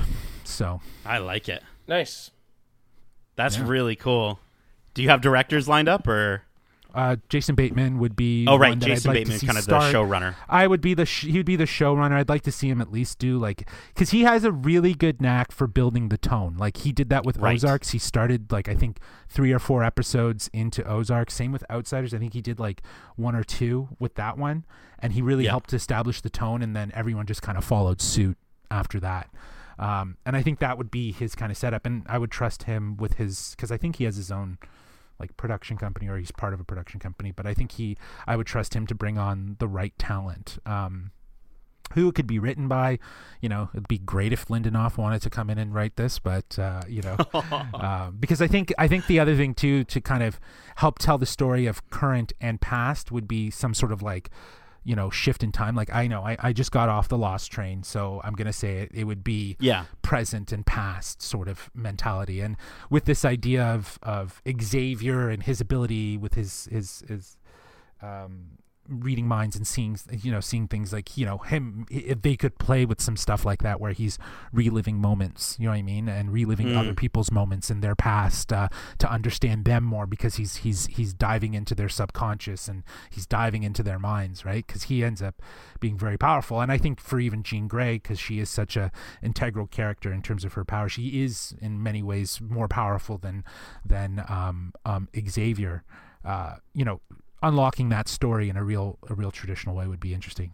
Well, guys, I think like if they found a way to clear up my timeline stuff, but I, I think we could take a little bit of all three of our pitches and sort of pepper them together in, in different ways. Justin, I love the idea of a TV show. I mean, we've we literally were just talking about the aspect of like how much more you can flesh out characters in a TV show uh, as opposed to And it doesn't mean- um, single movies.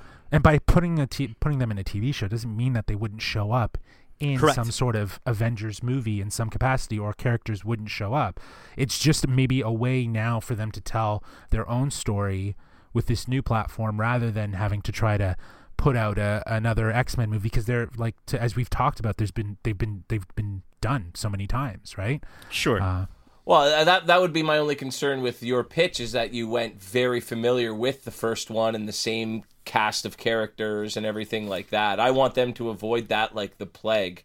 sure. Like I but want I there think to be I think no similarities to any of those other movies. But I, I but I'm sure there won't be any. If if the cast itself draws similarities, then I think then they should just tell a whole other story of X Men that doesn't have Wolverine, Magneto, Xavier, No, and, I and that sort of stuff. Well, You know no, I mean? you want those characters. You need your familiar faces. I just Right. don't want it to be with Senator Kelly and, and all sure, these things. but like. Senator Kelly doesn't need to be a prominent sort of thing. Again, he could be uh, just a figure that is hinted at. Right? Again, it's it's not about like every episode or they're involved in every episode. It's like there's other things that are in play.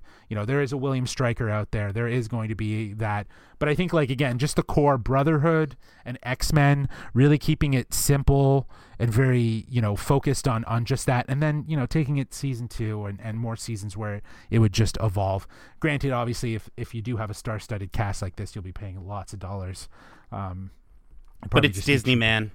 They got it. They don't even worry about it, man. And the fact, the idea of There's no way be- they're buying Brad Pitt for a Disney Plus show. dude, dude. I'm telling you, man. They can they could figure it out, and It depends like, on how many roles, how many how, how many to- episodes he's in.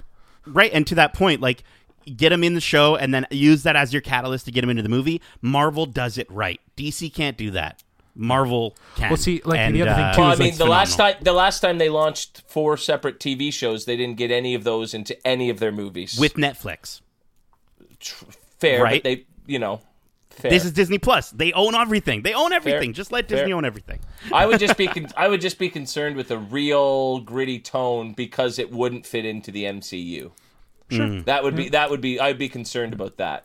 Cool. Because I mean, we've seen directors have issues trying to put too much of their own stamp on something and it not fitting into the the grand scheme. You know what I mean? So Yeah. I, if it was Yeah, a I think- standalone I think, though- project, I think that would be very cool. I just Yeah. can't see that something like that ever fitting into yeah, the MCU. I, I, you know what? I and honestly, I, I don't think though. Like, if we're going to be real about actually recasting it, uh, you know, as as great as it would be for any of us, any of our our great people that we've listed here, you know, I mean, it's probably going to be a majority of nobodies for Yeah. for a majority of the roles, other than probably like your Xavier and and your Magneto and potentially your Wolverine, right? Like, I think it's yeah. going to be some fairly you know unknown people that are going to put their own stamp on these characters and not be tied to uh, potentially uh, you know like the existing I mean, I mean, yes and no. I could see, for sure. It's not like it's not like the MCU people were nobodies, right? Like No, sure. Paul Rudd was well known, and even to a lesser extent in the same movie, you know, you have Michael Dub- Douglas and Michelle Pfeiffer, and